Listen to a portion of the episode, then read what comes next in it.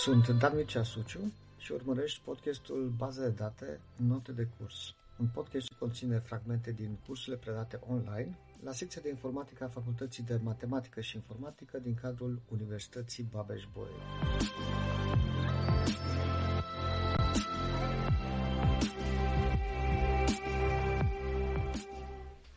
În acest episod vom discuta despre descompunerea relațiilor.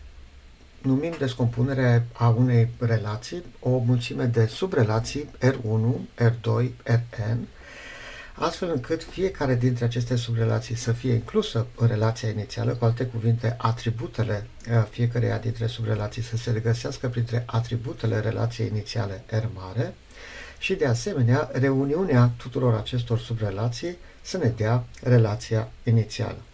Cu alte cuvinte, toate atributele trebuie să se regăsească, toate atributele relației inițiale R mare trebuie să se regăsească în descompunerea ei și nimic în plus.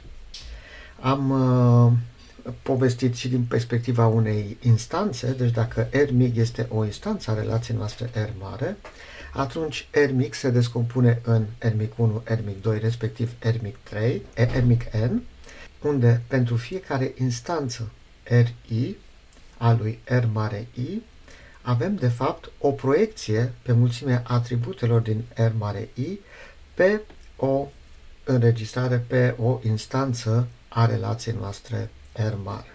Pentru ca o descompunere să fie potrivită, să fie corectă, ea trebuie să respecte două proprietăți. Pe de o parte, descompunerea trebuie să păstreze informațiile, cu alte cuvinte, în momentul în care descompunem o relație și o recompunem, ceea ce obținem după recompunere trebuie să fie exact aceleași, aceleași instanțe, exact aceleași tupluri pe care le-am avut în relația uh, originală și în același timp descompunerea trebuie să respecte toate dependențele funcționale care au fost definite la nivelul relației originale. O să discutăm mai mult despre prima proprietate în continuare, după care o să revenim și asupra celei de-a doua proprietăți. Dar, prin urmare, am spus că descompunerea trebuie să păstreze informațiile.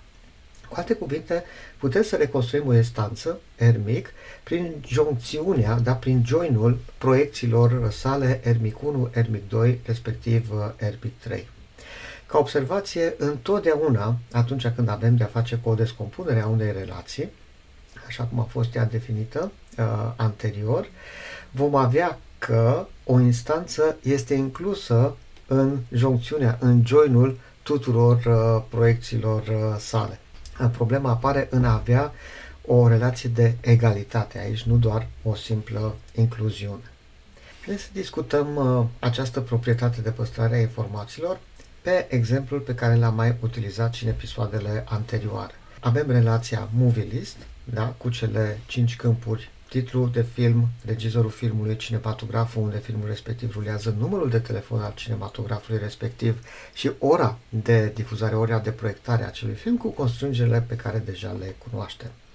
Noi putem să discompunem această relație în patru subrelații. E mare 1, E mare 2, E mare 3, E mare 4, fiecare dintre aceste subrelații, după cum puteți observa, având câte două atribute numele cinematografului și ora de difuzare în M1, ora de difuzare și titlul filmului difuzat la acea oră în M2, titlul filmului și regizorul acestuia în M3 și numele cinematografului cu numărul de telefon în M4. Aceasta reprezintă o descompunere după definiția descompunerii a lui movie list, uh, a relației inițiale. Însă, trebuie să vedem dacă ea este într-adevăr o descompunere corectă din perspectiva celor două proprietăți de care am discutat. Și ne vom referi la prima proprietate și anume aceea de păstrare a informațiilor. Dacă avem o reprezentare a instanțelor lui M1, M2, M3 și M4, obținem exact aceste înregistrări, da, 5 înregistrări în M1, 5 înregistrări în M2, 4 doar în M3 pentru că unul dintre filme se repeta și doar două înregistrări în M4 pentru că aveam de a face doar cu două cinematografe. Da? De aceea în M4 uh, avem doar două registrări. În momentul în care o să facem însă joinul acestor uh, subrelații și joinul respectiv se va face pe baza egalității valorilor atributelor comune, adică între M1 și M2 avem atributul comun time, între M2 și M3 avem titlul filmului, între M1 și M4 avem cinematograful. Ei, când încercăm să facem acest join, obținem însă o instanță care are cu două mai multe registrări decât instanța inițială. Deci am obținut mai mult decât puteam să memorăm sau decât am memorat inițial în relația noastră. Prin urmare, descompunerea în M1, M2, M3, M4 a relației noastre movilist nu a fost o descompunere bună. Nu a respectat acea primă proprietate, proprietatea de, respect, de păstrare a informațiilor. De fapt, ce vrem noi să obținem este o descompunere cu joncțiuni fără pierdere sau așa numită în engleză descompunere lossless join, uh, lossless join decomposition. Și o astfel de descompunere a unei relații uh, R mare care are definită și o mulțime de dependențe funcționale F mare, în R1, R2, respectiv RT, Rn, spunem că este o descompunere cu joncțiuni fără pierderi, cu respectarea mulțimii de dependențe funcționale F mare, dacă avem acea egalitate între instanța, oricare restanță a relației R mare și uh, joinul proiecțiilor acelei instanțe pe fiecare dintre subrelațiile R mare 1, R mare 2 și R mare N. Bun, întrebările pe care uh, ni le punem în acest moment sunt următoarele. Uh, prima întrebare esențială este cum determinăm dacă o descompunere a unei relații este o descompunere cu joncțiuni fără pierderi. Care ar fi acele criterii pe care să le putem lua în considerare astfel încât să determinăm dacă această descompunere este o descompunere cu joncțiuni fără pierderi? Pe de altă parte, o a doua întrebare importantă este cum descompunem din start o relație într-o mulțime de subrelații, astfel încât aceasta să fie fă, cu joncțiuni fără pierderi. Pentru prima întrebare avem răspunsul într-o teoremă, care spune așa că descompunerea lui R mare cu respectarea dependențelor funcționale definite în mulțimea F mare în două subrelații, R mare 1 și R mare 2, este cu joncțiuni fără pierderi, dacă și numai dacă avem una dintre cele două expresii adevărate. Și anume, uh, noi putem să deducem din mulțimea de dependențe funcționale F mare că intersecția celor două subrelații implică pe R1 sau intersecția celor două subrelații implică pe R2. Cu alte cuvinte, sau R1, toate atributele din, din uh, subrelația R1 sunt dependente funcțional de acele atribute ce aparțin intersecției dintre R1 și R2 sau R2. Atributele din R2 sunt dependente funcțional de atributele din intersecția lui R1 cu uh, R2. Altfel spus, ceea ce ne spune această teoremă este că o descompunere a lui R mare în două subrelații este o descompunere cu joncțiuni fără pierderi dacă și numai dacă intersecția celor două subrelații reprezintă cheie sau pentru subrelația R1 sau pentru subrelația R2. Pentru cea de-a doua întrebare avem un corolar care ne spune că dacă avem o dependență funcțională alfa implică beta unde alfa și beta sunt mulțimi de câmpuri ale relației noastre R mare, atunci descompunerea lui R mare în R mare minus beta și alfa reunit cu beta este o descompunere cu joncțiuni fără pierderi. Având deja teorema anterioară demonstrată, este evident acest corolar, deoarece în acea subrelație alfa reunit cu beta, alfa este cheie. Pe de altă parte, alfa este intersecția dintre prima subrelație și cea de-a doua subrelație. Deci se respectă condițiile teoremei respective. Prin urmare, folosindu-ne de acele dependențe funcționale definite în mulțimea uh, de dependențe funcționale a unei relații, noi putem să ne asigurăm că vom descompune o relație în subrelații cu joncțiuni fără pierde, în subrelații care respectă acea proprietate de păstrare a informațiilor.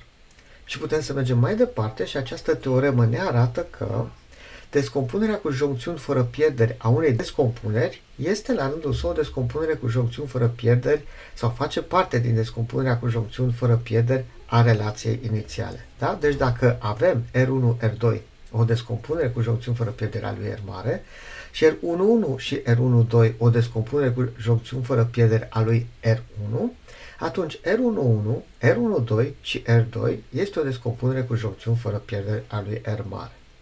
De aceea, revenind la exemplul nostru inițial și folosind dependențele funcționale pe care deja le avem definite, de exemplu, una dintre ele este uh, titlul filmului implică regizorul acestui film, noi putem să facem această descompunere, să avem pe de o parte o subrelație doar cu titlul filmului și numele regizorului și o altă subrelație în care se păstrează denumirea cinematografului, numărul de telefon al cinematografului, ora de difuzare a filmului și, evident, titlul filmului. Titlul filmului fiind singurul câmp care aparține intersecției celor două subrelații. Acel câmp este cheie pentru relația movie. Mergând mai departe, luând în considerare celelalte uh, dependențe funcționale pe care uh, le avem definite la nivelul acestei relații. Uh, de exemplu, aceea care ne spune că numărul de telefon al unui cinematograf este dependent funcțional de numele cinematografului, putem să descompunem Cinema Screens, da, acea de-a doua subrelație obținută anterior, în Cinema și Screens. Și obținem o descompunere cu joncțiuni fără uh, pierderi, pe care nu mai are rost să o descompunem mai departe. Este o descompunere potrivită am ajuns la o structură care ne convine. O să vedem în episodul următor ce înseamnă de fapt acest lucru, că ne convine această uh, structură. Da? În fine, pentru cea de-a doua proprietate, cea care se referă la respectarea tuturor dependențelor funcționale în descompunerea unei subrelații, aici uh, avem uh, de definit un nou concept, o nouă noțiune, care se numește proiecția unei mulțimi de dependențe funcționale pe un, o mulțime de atribute. Da? Și spune că proiecția mulțimii F mare pe mulțimea de atribute alfa și o notăm cu F mare indice alfa, e mulțimea tuturor acelor dependențe din închiderea lui F mare, da? din toate dependențele funcționale pe care noi le putem deduce din F, care implică doar atribute din alfa, adică pentru care avem doar atribute din alfa atât în partea stângă cât și în partea dreaptă a celor dependențe funcționale. Și aici avem și uh, cumva uh, definiția formalizată uh, a ceea ce înseamnă proiecția mulțimii de dependențe funcționale F mare și am adăugat și un algoritm în uh, pseudocod pentru determinarea proiecției acestei, uh, depend, uh, acestei mulțimi de dependențe funcționale. Complexitatea acestui algoritm, din păcate, este una exponențială. Și spunem că descompunerea R mare 1, R mare 2, R mare N a unei relații R mare este cu păstrarea dependențelor, deci respectă acea proprietate a doua, dacă reuniunea tuturor proiecțiilor depend- mulțimii de dependențe funcționale pe subrelațiile R1, R2, respectiv Rn și F mare, adică mulțimea inițială de dependențe funcționale, sunt echivalente. Da? Cu alte cuvinte, noi putem să deducem toate dependențele funcționale din F mare pe baza dependențelor funcționale uh, care sunt respectate la nivelul descompunerii și invers, din toate dependențele funcționale pe care noi le putem deduce uh, din F mare, obținem uh, inclusiv dependențele funcționale care sunt uh, uh, determinate, care sunt respectate la nivelul unei descompuneri.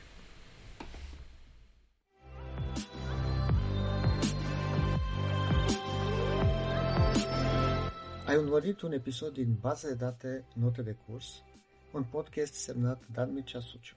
Acest podcast poate fi vizionat pe YouTube sau ascultat pe Spotify, Apple Podcasts sau Google Podcasts. Abonează-te pentru a asculta și episoadele următoare.